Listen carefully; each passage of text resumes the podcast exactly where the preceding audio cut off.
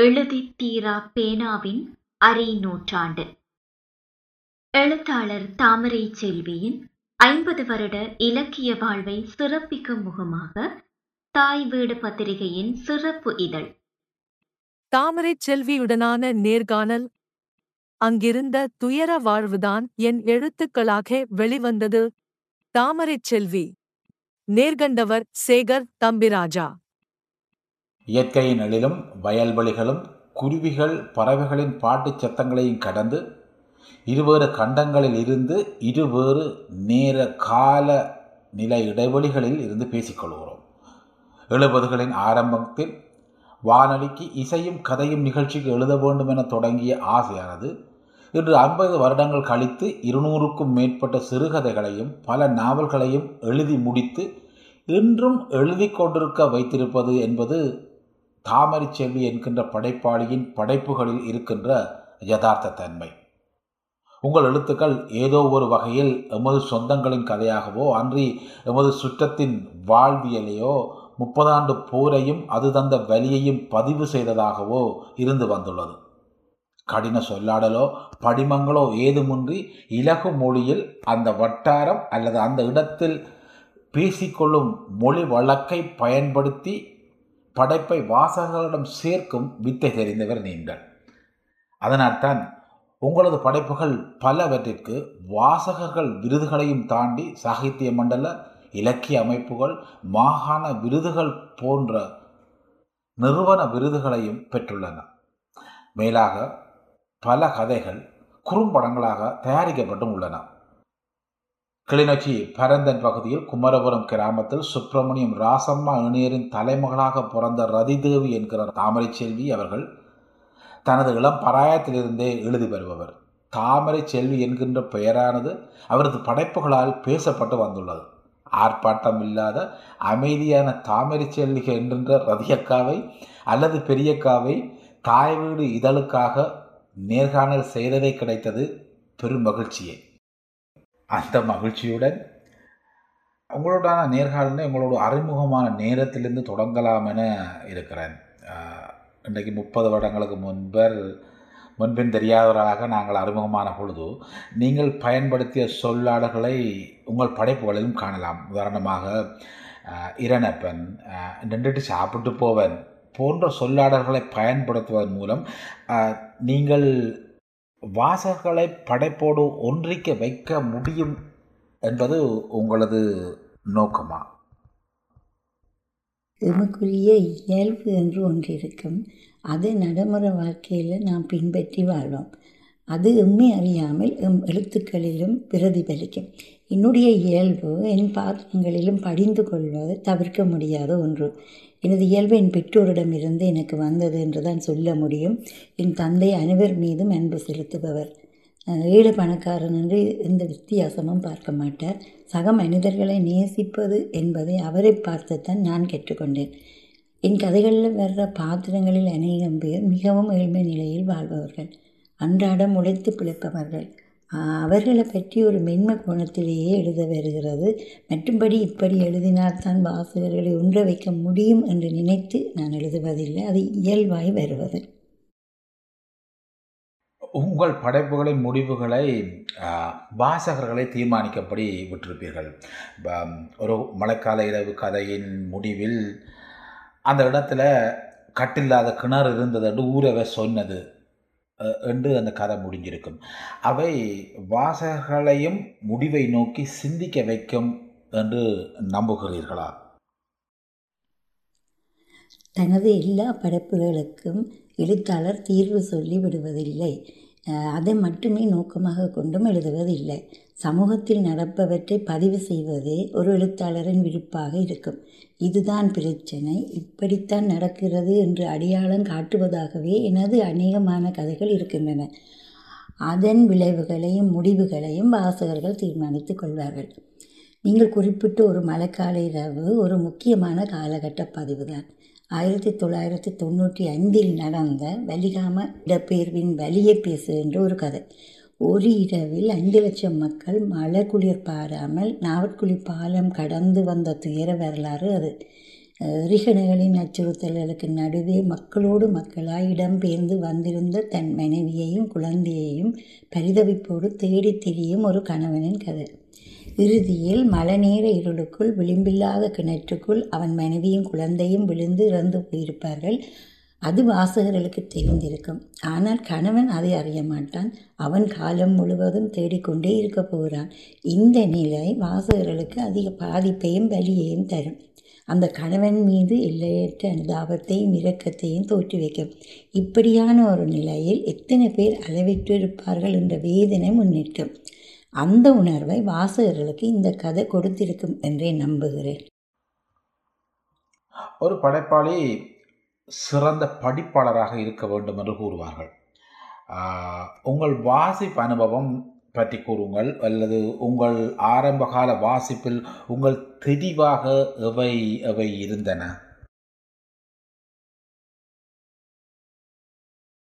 ஒன்பது பத்து வயதிலிருந்தே நான் வாசிக்க தொடங்கியிருந்தேன். வாசிக்கும் ஆர்வம் அந்த சின்ன வயதிலிருந்தே எப்படி வந்தது என்று தெரியவில்லை. சவுந்தர சரிதை வியாசர் விருந்து சக்கரவர்த்தி திருமகள் அம்புலி மாமா போன்றவைகளோடு தான் ஆரம்பித்தேன்.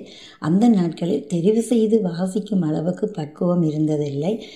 எல்லா கதைகளுமே நல்லதாக இருக்கும். இந்த இந்த கதைகள் தான் நல்ல கதைகள் என்ற புரிதலும் இருக்காது. அதனால் கிடைத்தவைகள் எல்லாவற்றையும் வாசிப்பேன். அரச கதைகள் வாசிப்பதில் பெரு விருப்பம் இருந்தது. அரண்மனை மாட மாளிகைகள் அரசர்கள் அரசிகள் அவர்களின் வீரமிக்க வரலாறு என்று விரிந்த உலகம் ஈர்ப்பை தந்தது. அந்த வாசிப்பு நல்லதொரு அனுபவத்தையும் தந்தது. பிறகு அதிலிருந்து யதார்த்த வாசிப்புக்கு வந்தபோது லக்ஷ்மி சிவசங்கரியோடு ஆரம்பித்தேன். ஈழத்தில் இளங்கீரனின் எழுத்துக்கள் தான் முதலில் அறிமுகமானது. அதன் பின் தொடர்ச்சியாக இழத்து எழுத்துக்களை வாசிக்கத் தொடங்கினேன். ஆம், பிரசுரங்களால் வந்த அத்தனை நாவல்களும் படித்திருக்கிறேன். என் வாசிப்பில் மொழிபெயர்ப்பில் நாவல்களும் இடம் பிடித்தன. தாய் நாவலில் தொடங்கி காண்டகரின் பல மொழிபெயர்ப்பு நாவல்களை வாசித்திருக்கிறேன். அவை இன்னொரு விதமான அனுபவத்தை தந்தது. நாம் அறியாத பிரதேசங்களுக்கு போய் அறியாத மக்களோடு வாழ்ந்தது போன்ற அனுபவம் அது. வாசிப்பு என்பது அதுதானே. மற்றவர்களின் வாழ்வு அனுபவங்களை எங்களுக்கானதாகவும் மாற்றுவது. தெரிவென்று இல்லாமலேயே கிடைத்த எல்லாவற்றையும் வாசித்திருக்கிறேன் என்றுதான் சொல்ல முடியும். ஈழத்து இலக்கியங்கள் போரின் அவலங்கள் பற்றி மட்டுமே பேசுகின்றன. அதை தாண்டிய மற்ற விடயங்களை முன்னிலைப்படுத்துவதில்லை என்ற விமர்சனங்கள் எழுகின்றனவே. அது பற்றி என்ன சொல்ல விரும்புகிறீர்கள்? அப்படி ஒரு விமர்சனம் இப்போது பரவலாக இருப்பதை பார்க்க முடிகிறது. முப்பது ஆண்டுகள் போருக்குள் பல இழப்புகளின் மத்தியில் வாழ்ந்த மக்கள் அவைகளை சுலபமாக மறந்து போக மாட்டார்கள். போரின் பின்னால் கூட அந்த வேதனைகளுக்கு தீர்வு கிடைக்கவில்லை. வாழ்வோடு போராடிய மக்களின் துயர் முழுவதுமாக எழுதப்பட்டு விட்டனவா என்ற கேள்வியும் நிற்கிறது அல்லவா? அவரிடம் எத்தனை கதைகள் இருக்கும். அவைகளை பதிவு செய்து வைப்பதும் ஒரு படைப்பாளியின் கடமைதான். இப்போதுள்ள வாழ்க்கை நிலையில் கூட கடந்து போன போர்க்காலத்தின் சுவடுகள் தான் பதிந்து போய் இருக்கின்றன. அதன் விளைவுகளை இன்னமும் மக்கள் அனுபவித்து கொண்டுதான் இருக்கிறார்கள். போருக்குள் வாழாதவர்கள் கூட தமது உறவினர் ஊரவர் இழப்புகளை எழுதி கடக்கத்தான் நினைக்கிறார்கள். மேற்படி விமர்சனத்தை முன்வைப்பவர்கள் மிகச்சிறு பகுதியினரே. அது அவர்களின் கருத்து. ஆனால் எது எது எழுத வேண்டும் என்று படைப்பாளி தான் தீர்மானிக்கிறார். அது நிலைத்து நிற்குமா? நிற்காதா என்பதை காலம் தீர்மானிக்கும். போர்க்காலத்திலும் சரி போருக்கு பிந்திய காலத்திலும் சரி பெண்கள் எதிர்கொண்ட பிரச்சனைகள் என்று எவைகளை கூறுவீர்கள். அவற்றை எப்படி அவர்கள் சமாளித்தார்கள் என்று கூற முடியுமா? எக்காலத்திலும் ஒரு குடும்பத்தை பொறுத்தவரை அதிக பொறுப்புகளை சுமப்பவர்களாக பெண்களே இருக்கிறார்கள். விடிந்தால் இருளும் வரை நடக்கும் அத்தனை விஷயங்களுக்கு முகம் கொடுப்பவள் பெண்தான். கணவன்மார் இருக்கும் குடும்பங்களில் கூட ஒரு பெண்ணே குடும்பத்தை வழி நடத்துபவளாகவும் இருக்கிறாள். போர்க்காலம் இன்னும் அதிக துயரங்களை தந்த காலமாக இருந்தது. ஆண்களுமே வெளியே சென்று உழைக்க முடியாத சூழலில் அன்றாட உணவுக்கு வழி செய்வதே பெண்களுக்கான முதன்மை பிரச்சனையாக இருந்தது. கஞ்சி காய்ச்சியேனும் குடும்பத்தை காப்பாற்ற வேண்டும் என்ற நிலை பெண்களின் கைகளிலேயே விழுந்திருந்தது. அந்த நாட்களில் என்னை சுற்றி இருந்த பல பெண்களை பார்த்திருக்கிறேன். வீடு வாசல் இழப்பு இடம்பெயர்வு போன்ற நெருக்கடிகளுக்கு மத்தியில் வாழ வேண்டிய நிர்பந்தம். படிப்பு குறைந்த பெண்கள் கூட தங்கள் தைரியத்தை கைவிடாமல் ஏதேனும் ஒரு வேலை செய்து குடும்பத்தை காப்பாற்றியிருக்கிறார்கள். தையல் வேலை செய்தோ வசதியானவர்கள் வீட்டில் போய் சமையல் வேலை செய்தோ சந்தைகளில் சிறு வியாபாரம் செய்தோ வருவாய் பெற்று குழந்தைகளை வளர்த்திருக்கிறார்கள். எது வந்தாலும் சமாளிக்கலாம் என்ற தைரியத்தை சூழல் அவர்களுக்கு ஏற்படுத்தி இருந்தது. போருக்கு பின்னரான காலங்களிலும் அந்த தைரியம் அவர்களின் வாழ்க்கையை தொடர்ந்து வழி நடத்தியது. கணவன்மாரை இழந்த பெண்கள் அடுத்தவர்களை சாராது இருக்கும் நிலை அடுத்தவர்கள் சார்ந்திருக்கும் நிலை இல்லாமல் தாமே தனித்து நின்று வாழ்வை எதிர்கொள்கிறார்கள். வாழ முடியும் என்ற நம்பிக்கையை இறுகப்பற்றி கொண்டு போராடுகிறார்கள். அப்படி பல பெண்களை சமகாலத்தில் நம்மால் பார்க்க முடிகிறது. உங்கள் நூல்களை ஒரு பதிப்பகமன்றி காலத்துக்கு காலம் பல்வேறு பதிப்பகங்கள் வெளிக்கொணர்ந்துள்ளன. ஈழத்து இலக்கிய உலகில் பதிப்பகங்களின் பங்கு அன்றும் இன்றும் எந்த நிலையில் இருந்திருக்கின்றன? எனது முதலாவது நாவலான சுமைகள் வீரகசிரி பிரசுரமாக வந்தது. அந்த நாட்களில் வீரசிறி பிரசுரங்களுக்கு வாசகர் மத்தியில் மிக பெரும் வரவேற்பு இருந்தது. பல எழுத்தாளர்கள் நாவல்களை வீரசிறி தொடர்ச்சியாக வெளியிட்டு வந்தது. அந்தந்த கால சூழலை பேசிய அந்நூல்கள் பெருமதி மிக்க ஆவணங்களாக இன்றைக்கும் பேசப்படுகின்றன. எனது விண்ணில் விடிவெள்ளி தாகம் வேள்வித்தி மூன்றும் யாழ்ப்பாணத்தில் உள்ள திரு. டேவிட் லிகோரி அவர்களின் மீரா வெளியீடு மூலம் வெளிவந்தது. அப்போது மீரா வெளியீடுகளும் வாசகர்களின் கவனத்தை பெற்றிருந்தன. அன்றைய போர் சூழலில் பொருளாதார தடைகள் மத்தியில் அச்சடிக்கும் காகிதங்கள் கிடைக்காத போது கூட குப்பித்தாள்களில் அச்சடித்து வெளியிட்டு வந்திருக்கிறார்.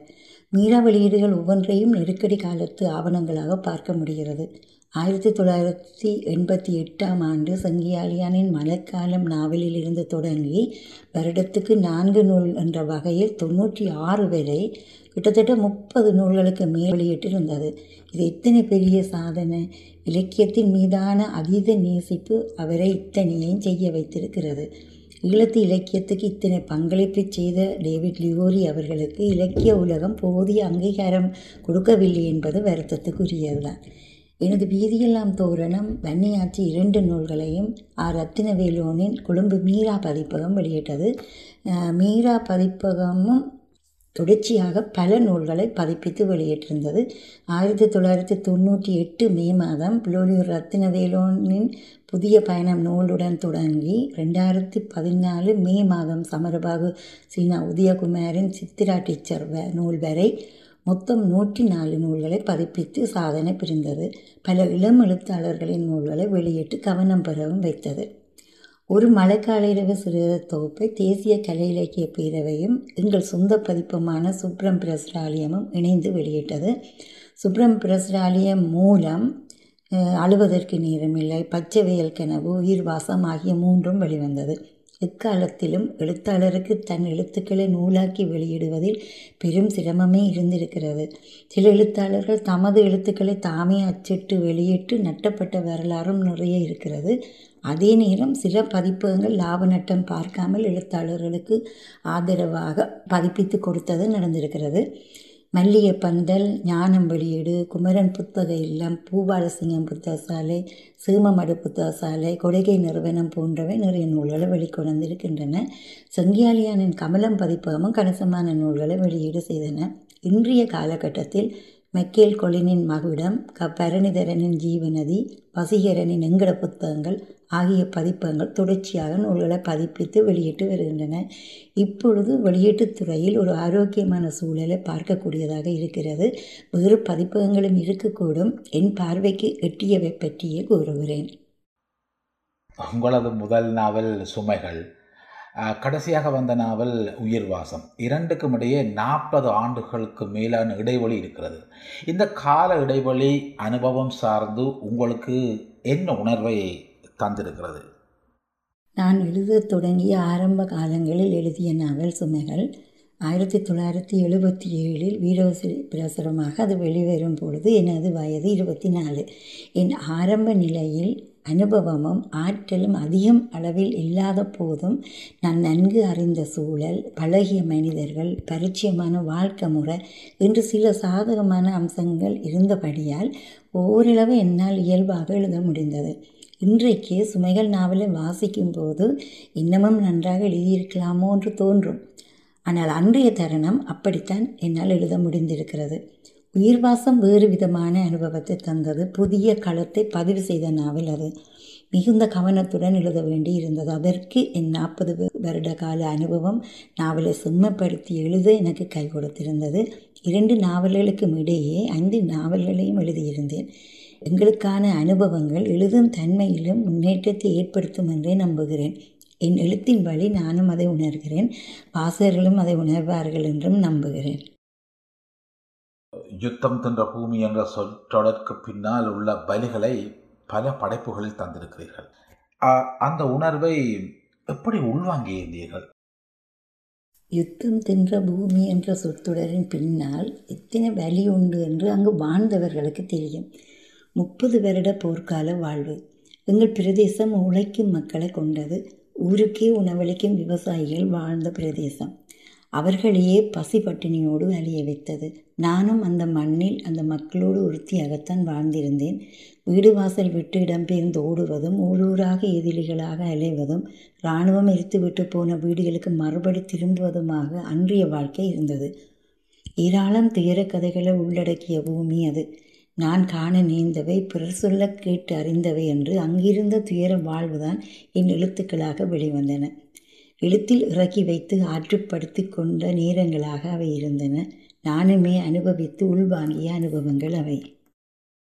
வன்னி மண்ணின் வாழ்வியலையும் இடப்பெயர்வின் துயரங்களையும் மக்கள் அலைக்கழிக்கப்பட்ட வேதனைகளையும் உங்கள் கதைகளில் தொடர்ச்சியாக பதிவு செய்து கொண்டே வந்திருக்கின்றன. இடப்பெயர்வு காலங்களிலும் இலக்கியத்தோடு இணைந்திருந்த அனுபவங்கள் பற்றி கூறுங்கள் பார்ப்போம். ஆனரவிலிருந்து இராணுவம் முன்னேறி வரும்போது வீடுவாசல் விட்டு தூர இடங்களுக்கு சென்று தங்குவோம். இராணுவம் திரும்ப தமது முகாமுக்கு போன பின் வீடுகளுக்கு திரும்பி வருவோம். அநேகமான காலங்கள் இப்படித்தான் நடந்திருக்கின்றது. ஆனால் ஆயிரத்தி தொள்ளாயிரத்தி தொண்ணூற்றி ஆறு ஜூன் மாதத்தில் இருந்து நீண்ட ஒரு இடப்பெயர்வு ஏற்பட்டது. கிளிநொச்சி நகரத்தில் இருந்து முற்றாக மக்கள் எல்லோரும் வெளியேறி ஆறு வருடங்கள் வரை வெவ்வேறு இடங்களில் வசிக்க நேர்ந்தது.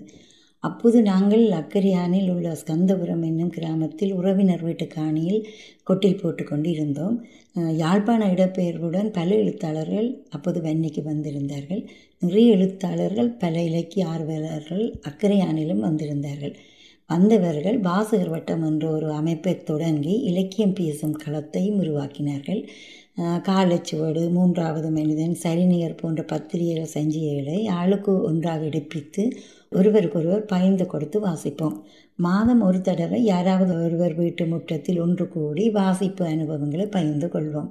அப்போது இருப்பதற்கு கதிரைகள் கூட கிடையாது. மரச்சட்டங்களால் அமைக்கப்பட்ட இருக்கைகளிலும் மரக்குற்றிகளிலும் அமர்ந்து இலக்கியம் பேசுவோம்.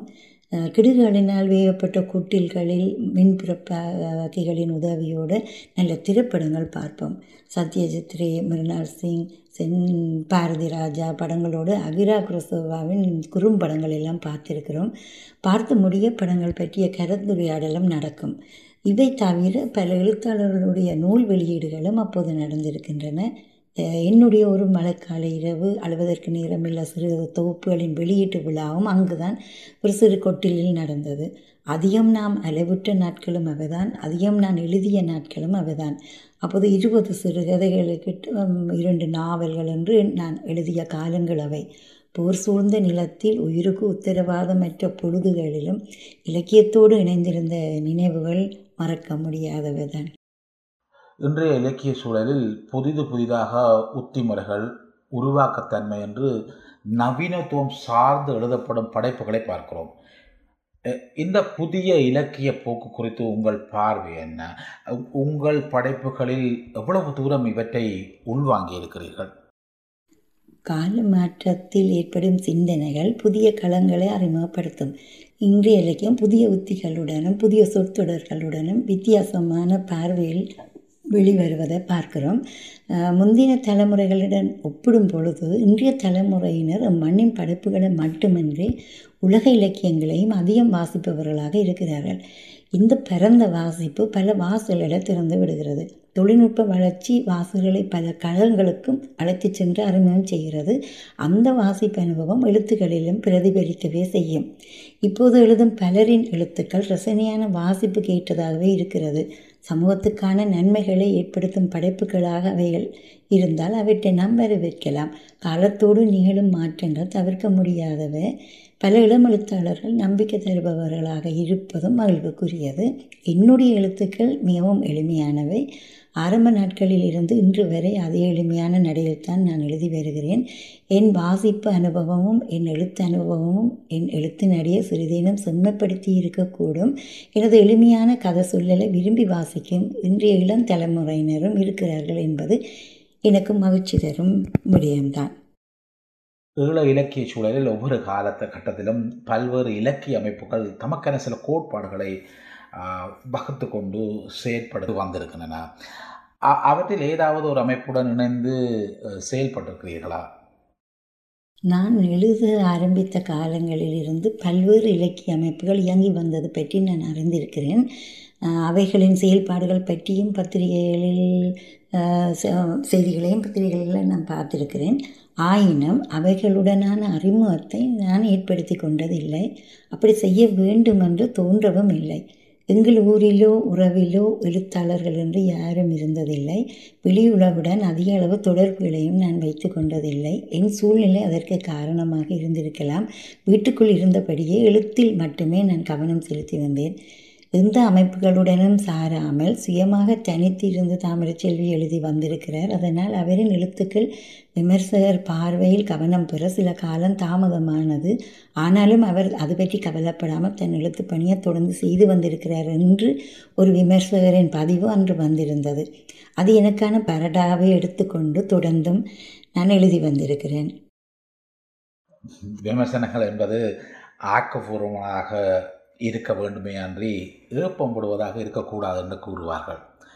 உங்கள் படைப்புகள் மீதான விமர்சனங்களை எப்படி நீங்கள் எ- எதிர்கொண்டீர்கள்? ஒன்று எழுதும் வரைதான் அது எழுதியவருக்கு சொந்தமானது. வெளிவந்த பின் அது வாசகருக்கானது. ஒவ்வொரு வாசகருக்குள்ளும் விமர்சகரும் இருப்பார்கள். ஒரு படைப்பை வாசிக்கும் ஒவ்வொருவருக்கும் ஒவ்வொரு பார்வை இருக்கும்.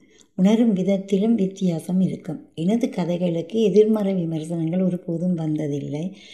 மாறாக இன்னும் செம்மைப்படுத்தி எழுதியிருக்கலாம். சொல்ல வந்த விஷயத்தை இன்னும் அழுத்தமாக பதிவு செய்திருக்கலாம் என்று ஓரிரண்டு தடவை சொல்லப்பட்டிருக்கிறது. அப்படி சொல்லப்பட்டவைகளை நான் கவனத்தில் எடுத்திருக்கிறேன். அவர்களின் கருத்து இன்னமும் செம்மைப்படுத்தி எழுத எனக்கு ஊக்கமாய் அமைந்திருக்கிறது. மற்றும்படி எனது எழுத்துக்களுக்கு அன்றிலிருந்து இன்று வரை நல்ல விமர்சனங்களே கிடைத்து வருகின்றன. தாமரைச்செல்வியின் எழுத்துக்கள் எளிமையானவை ஆனால் வலிமை மிகுந்தவை என்ற பார்வையே பலரிடம் இருக்கிறது. இதை இந்த கருத்தை பல விமர்சகர்களும் வாசகர்களும் பதிவு செய்திருக்கிறார்கள். இ- இலக்கிய பணியில் ஐம்பது வருடங்களை நிறைவு செய்திருக்கிறீர்கள். இந்த பயணத்தை எப்படி பார்க்கிறீர்கள்? இப்போது உங்கள் இலக்கிய செயற்பாடு என்னவாக இருக்கிறது? என் ஐம்பது வருட இலக்கிய பயணத்தை இன்றைக்கு நினைத்து பார்க்கும்போதும் வியப்பையும் மகிழ்வையுமே தருகிறது. எங்களுடையது ஒரு விவசாய குடும்பம். குடும்பத்தில் மூத்த பெண் என்ற வகையில் எனக்கு வேலை சுமைகள் அதிகம். வீட்டில் பெரும் சமையல் இருக்கும். அதை செய்து கொண்டே தான் வாசிக்கவும் எழுதவும் நேரத்தை தேடிக்கொள்ள வேண்டி இருந்தது முப்பது வருட போர்க்கால வாழ்வில் எத்தனையோ நெருக்கடிகள் இடப்பெயர்வுகள் அலக்கழிப்புகள் என்று வந்த போதும் தொடர்ந்து எழுதி வந்தது என்பது பெரிய விஷயமாகத்தான் எனக்கே தோன்றுகிறது. என் பெற்றோர் கணவர் சகோதரர்கள் பிள்ளைகள் மருமக்கள் என்று எல்லோருமே ஒவ்வொரு காலகட்டத்திலும் என்னோடு இணைந்து நின்று என்னை எழுத வைத்தார்கள். நெருக்கடி மிகுந்த காலங்களில் எல்லாம் எனது வேலை சுமைகளை தங்கள் தோள்களிலும் பகிர்ந்து கொண்டு எழுத எனக்கு நேரம் ஒதுக்கி தந்தார்கள். என் கணவருக்கும் இலக்கிய தேடுபாடு உண்டு நிறைய வாசிப்பார். எழுபதுகளில் பத்திரிகைகள் சஞ்சிகளுக்கு சிறுகதைகள் கவிதைகள் எழுதியிருக்கிறார். எனது எழுத்தின் ஆர்வத்தை அவரால் புரிந்து கொள்ள முடிந்திருக்கிறது. அவரது ஆதரவு எனக்கு கூடுதல் பலத்தையும் தந்திருக்கிறது. என் எழுத்து பணிக்கு என் மொத்த குடும்பத்தவரின் ஆதரவு கிடைத்ததால் தான் என்னால் தொடர்ந்து எழுத முடிந்திருக்கிறது என்பதைத்தான் நான் சொல்லிக்கொள்ள விரும்புகிறேன். இப்போதைய செயல்பாடு என்றால் இந்த வருடமும் இரண்டு சிறுகதைகள் எழுதியிருக்கிறேன். ரெண்டாயிரத்தி ஒன்பதிலிருந்து இந்த வருடம் வரை எழுதிய சிறுகதைகளிலிருந்து தேர்ந்தெடுக்கப்பட்ட பதினான்கு சிறுகதைகளை கொண்ட ஒரு சிறுகதை தொகுப்பாக சின்னாசி கிழவனின் சிங்காரி பசு என்ற தொகுப்பு எதிர் வெளியீடாக இம்மாதம் வெளிவர இருக்கிறது. இது எனது பன்னிரெண்டாவது நூலாகும். இனிமேலும் எனது எழுத்துப்பணி தொடரும் என்றே நம்புகிறேன். என் கருத்துக்களை பகிர்ந்து கொள்ள ஒரு சந்தர்ப்பம் தந்ததற்கு நான் நன்றியை தெரிவித்துக் கொள்ளுகிறேன் நன்றி வணக்கம்.